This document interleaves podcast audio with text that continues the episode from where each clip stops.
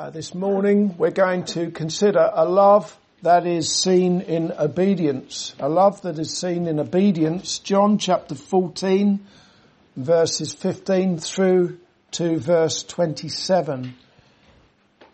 We're going to consider obedience to God's commandments by those who love the Lord Jesus Christ and are indwelt by the Holy Spirit. In other words, Christians.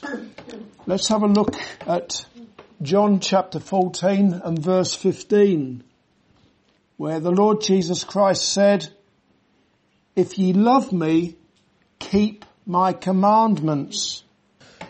People who love Jesus know him. It, it's obvious. That stands to reason, doesn't it? How can you love someone if you don't know them? So someone who loves Jesus knows him. That person has a God-given faith in Jesus. Or looking at it negatively, sometimes it's helpful to look at things the other way, way around, the other side of the coin. Those who have no faith in the Christ, the Son of the living God, and in his self-sacrifice at the cross, they have no faith in those things they cannot be said to love Jesus. Makes sense, doesn't it? In fact, far from loving the Son of God, they hate Him. It is the complete opposite. If you don't love Jesus, you're not neutral. You hate Jesus with every ounce, with every atom, with every fibre of your entire being. You may not feel like it. You may think, steady on, Glenn. But you don't realize it. The heart says, uh, sorry, the Bible says, the heart is deceitful above all things. You are deceived by your own heart. It's not just about other people being deceived by you and your heart. You are deceived by your own heart. So you hate Jesus if you do not love him. It's not for nothing that in John chapter 15 and verse 18, Jesus said to his apostles, if the world hates you, ye know that it hated me before it hated you. The world includes all who reject the Lord Jesus Christ and his saving grace. Moving on with verse 15, let's have a look at it again. If you love me, keep my commandments if you are someone who by the grace of God does love the Lord Jesus Christ, having trusted in Him as your Saviour and as your Lord, then Jesus says that you will keep His commandments. It's very clear in that verse, isn't it? If you love me, you will keep my commandments. In other words, if you're a Christian, your love for Jesus, it will be a practical love. It will be a love that is manifest in your obedience to his commandments. But what is meant by the commandments of the Lord Jesus Christ? That's a big question, isn't it? What are those commandments? You might immediately think of the Ten Commandments, and you know what? You wouldn't be wrong. You wouldn't be wrong to think of the Ten Commandments. After all, contrary to the belief of some, and perhaps many Christians, Jesus is the God of the Old Testament, and I like what A.W. Pink had to say about this. He said, the one who wrote upon the tables of stone is none other than the one who died on Calvary's cross. And he who here says, if you love me, keep my commandments, also said at Sinai that he would show mercy unto thousands of men that love me and keep my commandments. Isn't that interesting? Apart from the Ten Commandments, there are two great commandments that Jesus spoke about in Matthew chapter 22, verses 37 to 39, where he said that the first and the great commandment is to love the Lord your God with all your heart, with all your soul, with all your mind. And that the second, which is like unto it, in other words, it's just as important. It's not some trivial thing. The, the second one, which is like unto it, is to love your neighbour as yourself. Those two great commandments can be seen as a summary of the Ten Commandments. And it doesn't end there because as we've already seen some weeks ago in John chapter 13 verse 34, let's just turn back to that. John 13 verse 34, Jesus said, a new commandment I give unto you, that ye love one another as I have loved you, that ye also love one another. Having a special practical love for, uh, for other Christians, that's what that is all about. That is a commandment to Christians to love one another. And it's something that ought to be woven into the very fabric of all who belong to Jesus, all who love Him. Remember that the Christian is someone who loves Jesus. And if you love Jesus, you love the brethren. It's a commandment of the incarnate Son of God. As such, you show your love for Christ by your obedience to His commandments, which are all about love for God and for others. More broadly still, the commandments of the Lord Jesus Christ are His words or His teaching. We can see that to be the case in verse 23 where it says, Jesus answered and said unto him, if a man love me, he will keep my words. Very similar to verse 15, isn't it? If you love me, keep my commandments. And then in verse 23, if a man love me, he will keep my words. Let's face it, it would wear a little bit thin if you claim to know Jesus and you claim to love Jesus as the one who came into this dark world of sin and he laid down his life for you at the cross. And you love Jesus so much for what he has done for you at the cross, laying down his life sacrificially for you, a hell deserving sinner, and yet for all that, you habitually disregard what Jesus has said, or what Jesus has said through his apostles, or what Jesus has said through what is in the Bible generally from the first page to the last page of the Bible, and you do that day in, day out, week in and week out. It wouldn't really make a lot of sense, would it? It needs to be pointed out and emphasized that Jesus did not lay down his life for people who keep the commandments. He laid down his life for sinners. When you think about what happened at the cross, we, uh, how can we think about it? We weren't there. How can we even begin to imagine it? The incarnate Son of God being nailed to a cross. But even so, I think we can all reasonably appreciate that Jesus wasn't lifted up to die on a cross for good people. If you are a good person, then you don't need Jesus. Jesus came into the world for bad people. People like me and people like everyone who trusts in him and who loves him. Genuinely loves Jesus.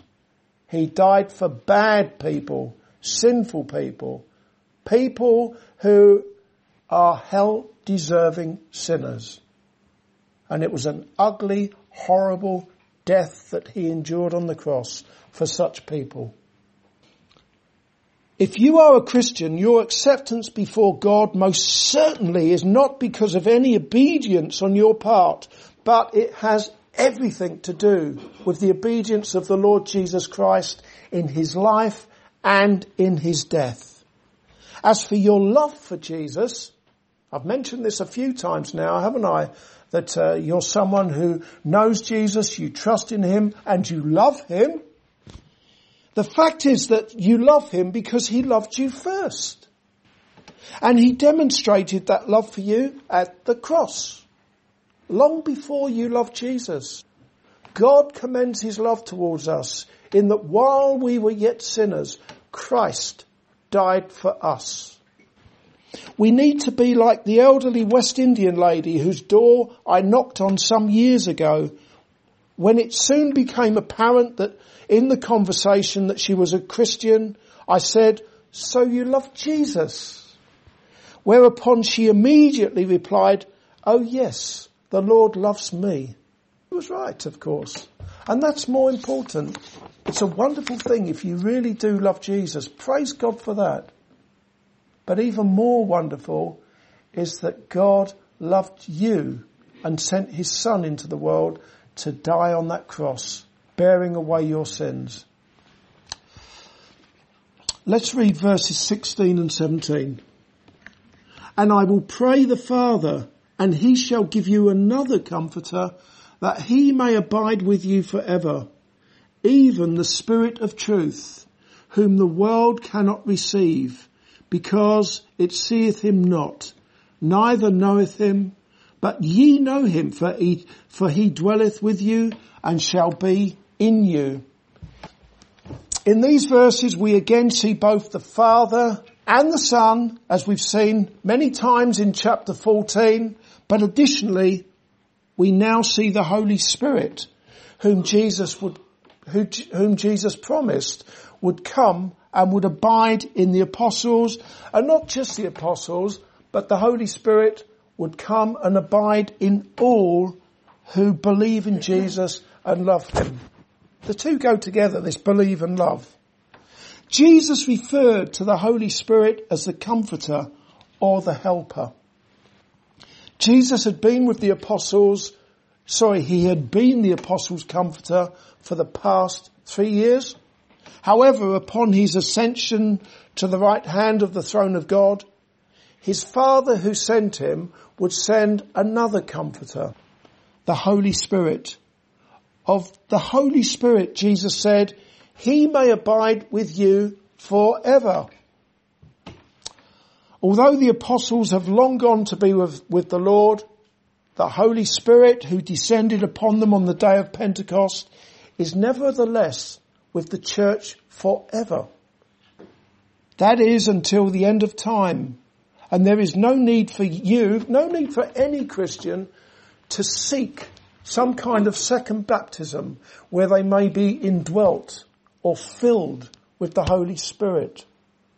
That happened the moment you first believed. The moment you first believed, you were indwelt by the Comforter, the Holy Spirit. In fact, He indwells and He comforts all who know and love Jesus. And he comforts you in the sense that he fortifies or strengthens you in your pilgrimage in this Christ hating world. And he will help you and he will enable you as you continue and as you have your daily battles with sin, with the, the, the, the lust, uh, the sin lusting against the spirit, or the flesh lusting against the spirit rather, and the spirit against the flesh, these daily battles that we have. When you, when you're doing anything but uh, uh, keeping the commandments of God, and you're thinking to yourself, what a wretched person I am. Who shall deliver me from the body of this death? But I thank God through Jesus Christ, my Lord. And if I may add to that, my Lord who loved me and who gave himself for me. Also, the Holy Spirit will teach you all things according to verse 26 in the sense that he will guide you into all truth. You can see that in chapter 16 and verse 13. And this he will do not magically it's not some kind of magic dust, uh, fairy dust that's sprinkled down. It's when you read the scriptures, the Holy Spirit will teach you everything that you need to know so that you will be thoroughly equipped as a Christian on this pilgrimage that God has put you on. Reading the scriptures and being guided by the Holy Spirit. Something else to think about before we move on to verse 18. When you think about what we've been considering in verse 15, if you love me, keep my commandments. And that is a tall order, isn't it? Even if you're a Christian, you know as well as I do. You end up, more often than not, you do the things that you really should not be doing. and you don't do the things that you should be doing. If you're being honest with yourself, which I hope you are as Christians. So, verse 15 was about keeping the commandments. It's about a practical love for others. But even as Christians, we need so much help for all of that to become a reality or to begin to be a reality.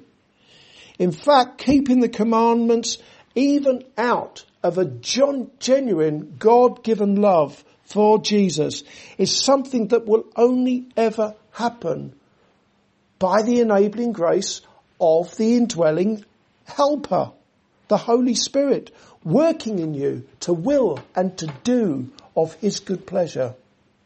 So you don't flatter yourself here. When you do, when you are walking with the Lord in the light of His words and you sing this, that hymn, trust and obey, thank God that He has sent another comforter, the Holy Spirit, who is in you, who indwells you, and who wills in you to, to uh, who works in you rather, to will and to do of His good pleasure for the glory of God. Something to pray for there, isn't it? I'm sure you know as well as I do that a love for someone does not automatically translate in obedience to them. It doesn't work that way. Just look at any child or a lot of children. They, even if they love their mother, their father, doesn't necessarily mean that they're going to obey them because of sin. And I don't know about you, but I haven't reached that sinless perfection yet. And I know only too well that I don't always want to be obedient because I want to do other things. So don't just kid yourself that because you love Jesus, which is by the grace of God, that you will be obedient to him. So we thank God that where it says in verse 15, if you love me, keep my commandments, and then it goes on to say, and I will pray the Father. Thank God for that and. And what follows? The Holy Spirit, the Comforter, the Helper, who will indwell all of those who belong to Jesus. Verse 18, I will not leave you comfortless, I will come to you. Having just said that he would ask his Father and his Father would give another comforter, the Holy Spirit, Jesus now says in verse 18 that he will not leave his apostles comfortless, and he will come to them. Not only that, but within verse 23 is a promise from Jesus that both he and his father will make their abode in those who love him and keep his words.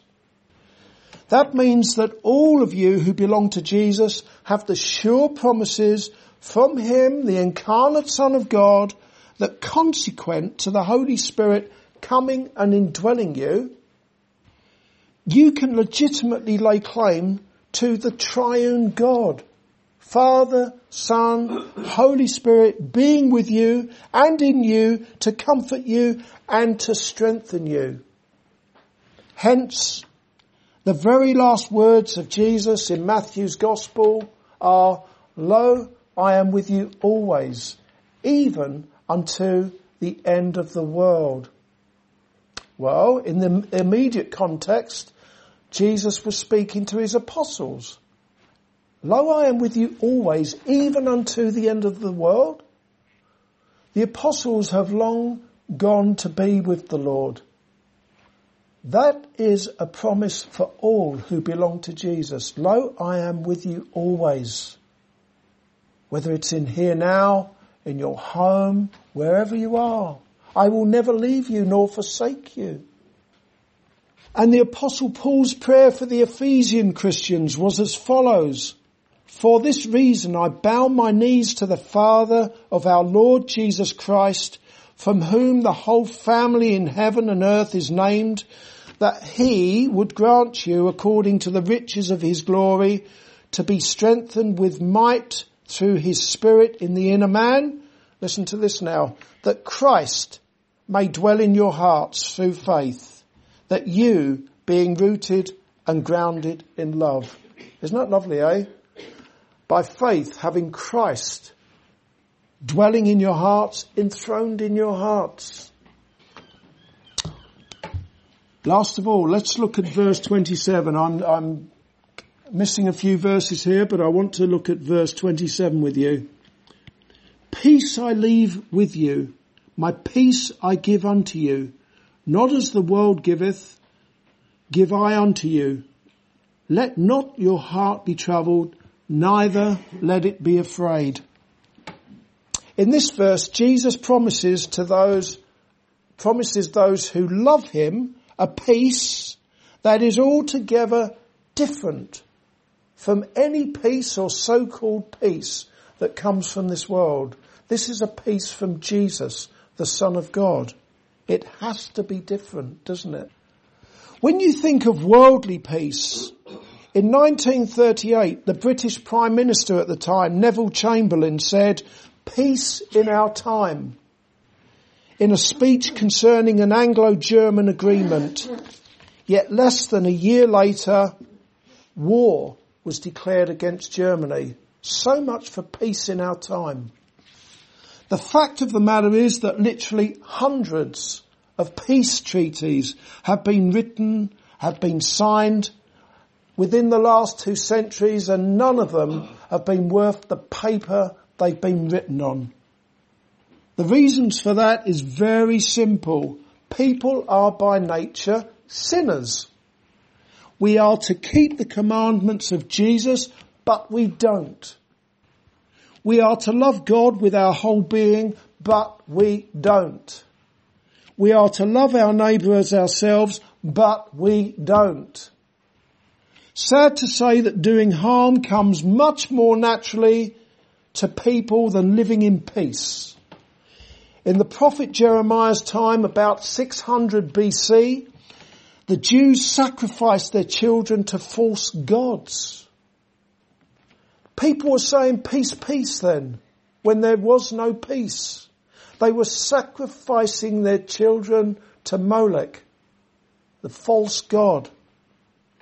But I very much doubt that the number of children slaughtered back then was anything like the number of children, pre-born children, unborn children, who are being put to death right now, worldwide. Some statistics put the number of children being, being put to death before they've even had a chance to be born worldwide in any, in any year, recent year, between 40 and 50 million. 40 and 50 million babies being slaughtered each year worldwide. What that tells me really are two things. First of all, they haven't got a clue about the real figure because there's a massive difference between 40 million and 50 million. So they don't, no one knows how many children are being slaughtered each year. But what it also tells me is, whatever it is, it's a lot of children. It's huge. Obviously one child being aborted is one too many, but this is a lot of children. And by the way, as I'm saying that, does anyone know what's going to happen on May the 24th? It's not far from now. May the 24th. We're coming to the end of February now. May the 24th is the start date for abortion on demand in the Isle of Man. When you look at our nation, neighbourhoods are blighted by drugs and crime, and behind closed doors in homes there is anything but peace with arguments, physical, sexual, emotional abuse, neglect, and so on. For all that, those who love Jesus by the grace of God and who have a peace that comes from Him, the peace that He gives, they are blessed, aren't they? And Jesus gives that peace. As such, although it is priceless, it is free. It says it in that verse, verse 27, peace I live, leave with you, my peace I give unto you. It costs nothing to receive the peace from the Lord Jesus Christ. Not only does that peace come from the incarnate Son of God, it is of God in the sense that the Son of God made that peace through the death of his cross, the, through the blood of his cross. He didn't just find that peace somewhere and give it to you. He made that peace at the cross when he shed his blood. And it is a peace with God. Now this is wonderful, isn't it? Having peace with God. Even if there's no peace around you, to have peace with God. All who love Jesus have been reconciled to God. They have peace with God. As it is written in Romans chapter 5 and verse 1, being justified by faith, we have peace with God through the Lord Jesus Christ. Finally, have you received a peace that is real, that reaches up to heaven, and that will endure forevermore, having believed that the Lord Jesus Christ has placated the wrath of God by taking upon himself your sins at Calvary's cross. Amen.